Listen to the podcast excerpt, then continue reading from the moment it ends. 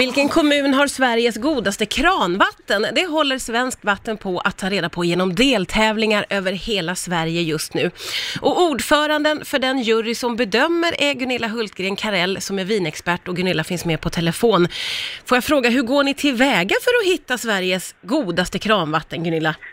Ja, men vi åker runt i hela Sverige och så provar vi vatten. Eh, kommunerna har fått anmäla sig och sen så är det deltävlingar där vi då sitter en jury och provar vattnen helt blint. Vi vet alltså inte vilka vatten vi har framför oss utan vi bedömer varje vatten eh, som det är rakt upp och ner. Och, och vad är det ni bedömer så att säga? Jag, jag, jag vet ja. ju att ni, ni, du är ju vinexpert och ni är ju ja. vana att bedöma vin och annat, men vatten ja är ju vatten. Ja, vatten är vatten och man kan tänka, det kommer ju aldrig gå, tänker Nej. man ju. Men till exempel igår var vi i Bromölla och då hade vi 21 vatten framför oss Oj. på bordet i, ja, i olika glas. Och när man då jämför vattnen mot varandra så känner man skillnad faktiskt.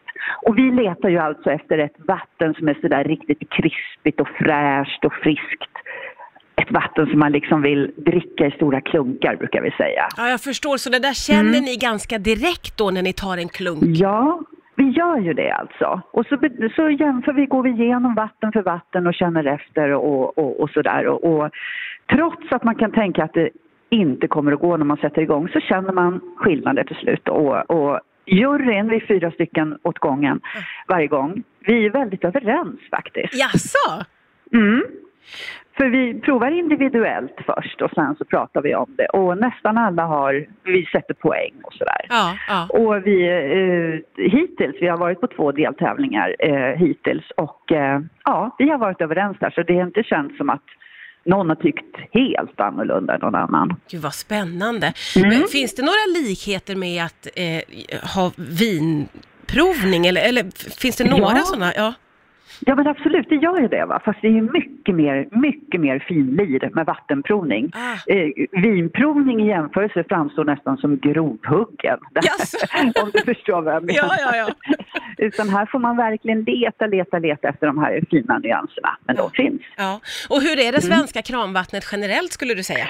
Alltså det är jättebra. Jättebra är det. Eh, och eh, därför vi vill ju lyfta det här lite grann också att att man ska dricka sitt svenska, att man ska dricka sitt kranvatten. Man mm. behöver inte gå till affären och köpa en massa eh, vatten på butelj som har transporterats långt och stått mm. på hyllorna utan vattnet är ju liksom färskt direkt ur kranen. Det är bland det bästa vi har egentligen ja, i livsmedelsväg.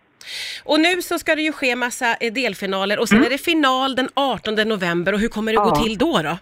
Ja, då kommer vi vara i Stockholm eh, på Water Congress Center och då har vi alltså samlat ihop 20 finalister från de här olika deltävlingarna. Ja.